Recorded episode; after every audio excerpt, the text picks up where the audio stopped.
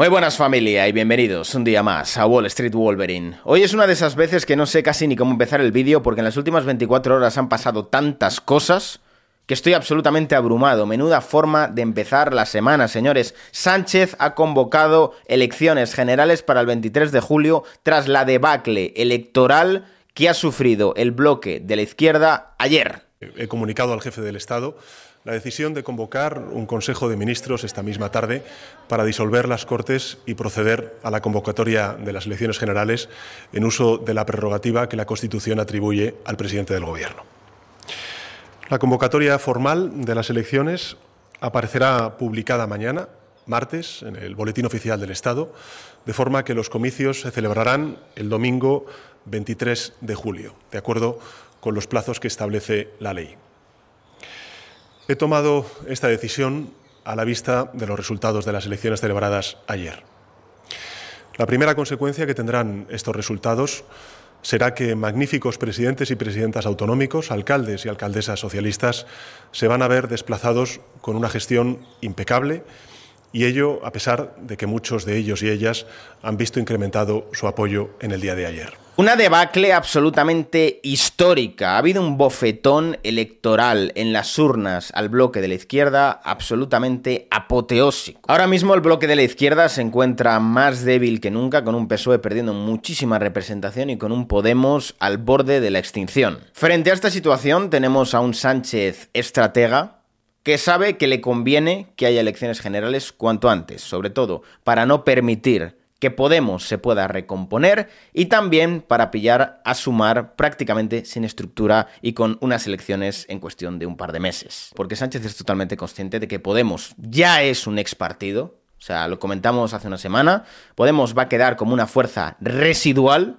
sin ningún tipo de relevancia, y ahora mismo el bloque de la izquierda lo que tiene es un panorama en el cual el PSOE está muy tocado, Podemos prácticamente no existe ya, es un ex partido, y tenemos el nuevo proyecto de Sumar que está en calzoncillos. Entonces, frente a este contexto de debacle de la izquierda, a lo que aspira Sánchez de cara al 23 de julio es aglutinar el máximo número posible de votos de la izquierda en el PSOE. ¿Por qué? Porque ayer se mandó un mensaje claro y es que Podemos es un ex partido y hay muchísimas personas votantes de Podemos que viendo esta situación probablemente vayan a votar al PSOE. Entonces a Sánchez no le interesa en absoluto dejar un periodo de tiempo hasta final de año para que Podemos pueda recomponerse en lo que pueda y para que Sumar pueda estructurarse y tener un proyecto político de cara a diciembre bien sólido. Frente a esto, sorpresa, adelanto las elecciones a julio, tengo un Podemos muerto que no va a tener tiempo para recomponerse, un Podemos muy tocado, un Podemos que ayer mandó un mensaje de absoluta extinción y un Podemos que va a ser víctima del discurso del voto útil del PSOE, en el cual lo que se va a buscar es aglutinar el máximo número de votos posibles en el PSOE. Ahora mismo el único rival del PSOE puede ser Sumar. Sumar, que se encuentra, como bien os digo, en calzoncillos, con muy poco tiempo para hacer un proyecto de cara a las elecciones sólido y con estructura, y Sánchez es consciente de ello. Sánchez es consciente de que ahora mismo el bloque de la izquierda está muy débil, pero que dentro de esta debilidad él se puede aprovechar de la debilidad del resto. Porque sí, el PSOE se ha pegado una muy buena hostia, pero es que Podemos ha desaparecido. Y había gente que no se lo creía, lo comentamos hace una semana. Podemos es un ex partido. Y lo lleva siendo muchos años. Lo que pasa que ha sido una agonía que ha durado un tiempo.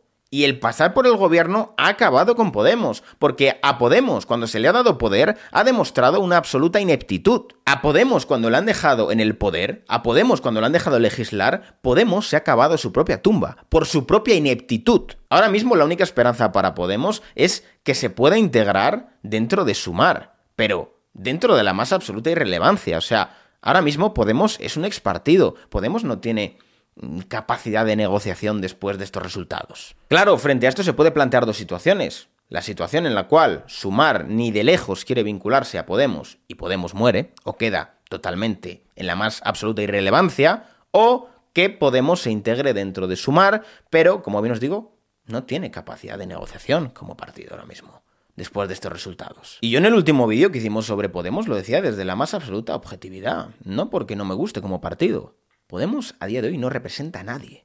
A nadie. O sea, con suerte tiene un pequeño nicho LGTB y de las charos que aspiran a ascender dentro de Podemos. Pero a día de hoy Podemos no representa a nadie. O sea, no tiene credibilidad ninguna. Pero en ningún lado. O sea, ni yéndote más a la izquierda, ni, ni, ni un poquito más hacia los socialdemócrata. Nada. Nada, o sea, no tiene credibilidad en ningún lado. Porque además, como bien comentamos, han surgido partidos nuevos de izquierda más frescos, con una reputación más limpia, y esto, evidentemente, atrae muchísimo más al votante de izquierdas, porque Podemos se ha visto que ha estado en el gobierno y no ha hecho nada. Y lo poco que ha hecho lo ha hecho mal. Cuando Pablo Iglesias sale de la vicepresidencia para presentarse a las elecciones de la Comunidad de Madrid, lo hace sabiendo que realmente le está pasando una factura muy muy cara el estar en el gobierno. Y esta candidatura a la Comunidad de Madrid por parte de Pablo Iglesias fue un all de si esto funciona, pues adelante, si no, se ha acabado. Consciente de que estaba siendo destruido muy poquito a poco estando en el gobierno. Y es lo que ha ocurrido con todos los ministros de Podemos, exceptuando Yolanda Díaz. Todos han acabado con un desgaste a nivel de imagen que han actuado como la pantalla de humo de Sánchez en muchos casos para distraer. Las gilipolleces de Irene Montero, las gilipolleces de Alberto Garzón. Luego también tenemos a nuestra amiga la secretaria de Estado Ángela Rodríguez Pam. O sea, el PSOE les ha utilizado como una pantalla de humo para que se lleven todas las hostias. Y además, el PSOE también se ha visto arrastrado por las gilipolleces de Podemos. Y yo sé que habrá mucha gente hoy contenta diciendo que se ha derrotado al fin al sanchismo. Pero mmm, yo vengo a hacer también una reflexión respecto a todo esto que vengo comentando ya bastante tiempo. Y es que al PSOE le lleva interesando mucho tiempo salir del gobierno. El PSOE no está cómodo ahora mismo en el gobierno. Es consciente de que cada día que pasa es un día en el cual el PSOE pierde capacidad de volver con fuerza y de reconstruirse. O sea, ahora mismo un escenario en el cual entrara el PP en el gobierno, además un PP súper tibio, centrado de Feijó, a mí personalmente no me parece aquí un, un contexto como para estar muy contento. ¿Por qué? Porque volvemos al mismo ciclo de siempre. El PSOE se tira unos cuantos añitos ahí en el gobierno, lo destruye todo, deja todo mm, prácticamente hecho mierda, y ahora te llega un PP tibio que no va a derogar absolutamente nada de lo que ha hecho el PSOE, a ver si alguien se cree que van a cerrar el Ministerio de Igualdad, alguien se lo cree, no lo van a hacer, no van a hacer absolutamente nada, muy probablemente, y ojalá, si ganan las elecciones, me callen la boca, pero es que esto ya me lo conozco, esto es un Rajoy 2.0, es decir, vamos a acabar con el sanchismo, y acabar con el sanchismo es que entre el PP en el gobierno, hacer cuatro retoques y seguir con lo mismo. Y hay mucha gente muy ilusionada con que se ha echado a Sánchez sin ser consciente de que realmente Sánchez y Feijó en la práctica la diferenciación es mínima. Y como bien os he dicho, ahora mismo al PSOE le interesa estar en la oposición. Y además va a tener una oposición muy cómoda, porque a España le va a tocar hacer recortes. Y eso al PSOE le viene muy bien. ¿Por qué? Se van a agarrar al discurso de la precariedad, devuelve la derecha con los recortes, la sanidad se desmorona, los servicios públicos se desmoronan y volvemos al mismo ciclo de siempre. Y os vais a acordar mucho de mí, señores. Si Feijó gana las elecciones del 23 de julio, va a ser un Rajoy 2.0. Se va a comer huelgas, protestas, sindicatos por todos los lados, mm, sanitarios diciendo que, que, se derrumba la sanidad pública, que si los recortes, la precariedad, volvemos al mismo ciclo de siempre. El ciclo en el cual el PSOE destruye el país, deja las cuentas totalmente reventadas y te viene un PP a sanar estas cuentas, le toca una coyuntura económica de mierda, porque lo que tienes que hacer es ajustar las cuentas y dejarlo todo saneado para que el PSOE coja oxígeno, se rearme, mueva las calles y te vuelva en cuatro o ocho años a liarla de nuevo. Yo sé que mucha gente pensará, no, pero es que España va a despertar, señores. Subestimáis lo que son cuatro años de la izquierda en la oposición con un gobierno del PP que va a tener que hacer recortes. Subestimáis eso. O sea, es perfecto, están deseando que ocurra, están muy cómodos en esa posición, es una posición muy, muy cómoda. El PSOE es totalmente consciente de que probablemente vaya a perder las elecciones. Lo que quiere es, ya que estamos, ya que vamos a perder las elecciones, pues nos quitamos a Podemos de en medio. Así que nada, yo no me pondría tan contento porque la alternativa a Sánchez es Feijó. Habría que ver si un Feijó en solitario, un Feijó que pacta con el PSOE para estar en el gobierno, o un Feijó que pacta con Vox para estar en el gobierno. Pero la propuesta de Feijó es esta nueva forma de hacer política centro centrado que abarca el máximo número de españoles, lo que viene siendo la más absoluta nada a nivel ideológico, y un PP tibio, socialdemócrata, que busca el aplauso del PSOE y que probablemente no sea muy compatible con Vox, porque mmm, si tienen que gobernar con Vox, eso de un PP centro centrado mmm, no lo veo yo muy claro. Así que nada, señores, hasta aquí el vídeo de hoy. Vaya 24 horas hemos vivido entre este 28M y ahora esta convocatoria de elecciones que nos ha pillado a todos prácticamente por sorpresa. Vaya forma de empezar la semana.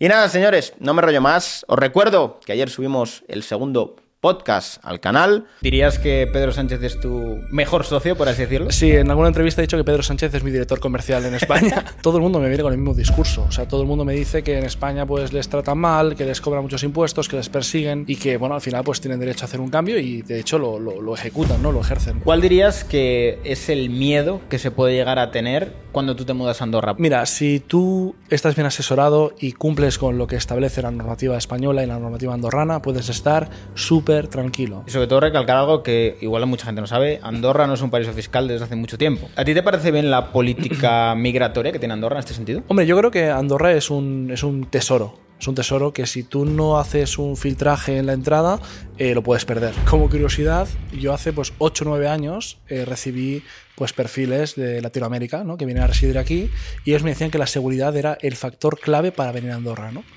Y yo no lo entendía muy bien. Es que no, que, no, lo valoras hasta que lo pierdes. Pero es que ahora tengo perfiles que vienen de Barcelona y vienen con el mismo argumento, lo cual es preocupante. Yo cuando traje a mis padres por primera vez a Andorra, lo que más les sorprendió es que limpio está esto. en plan, que está todo bien, está, no sé, todo, no, no, hay ningún bache, está todo arreglado, la carretera bien. Es lo que muchos clientes nuestros dicen, no, no, es que yo no quiero estar, o sea, encima que creo trabajo, creo puestos de trabajo, eh, aporto riqueza, ofrezco servicios al, al mercado. Encima de hacer todo esto, encima voy a sentirme perseguido. Yo no quiero seguir aquí. Y se van. Y a mí me duele decirlo, pero desde hace mucho tiempo creo que España no tiene solución. Mucha gente en España se queja de los impuestos, tiene la misma visión que tú de que esto no va a cambiar ni a corto, ni a medio ni a largo, pero no da el paso. ¿Qué le dirías a una persona que está dudosa de irse a Andorra? Buah. Le diría que se lo piense muy bien, pero que, que decida, que ejecute, que lo haga. Vamos a ser realistas. ¿Quién está progresando en, en la última década? El que, sí. se ha hecho, el que se ha hecho político, se ha hecho una sí. carrera tremenda. Pues si quieres echar un ojo, es muy, muy, muy, muy interesante. Y nada, no me rollo mucho más. Muchísimas gracias por todo el apoyo, un abrazo enorme y como siempre nos vemos en el próximo vídeo.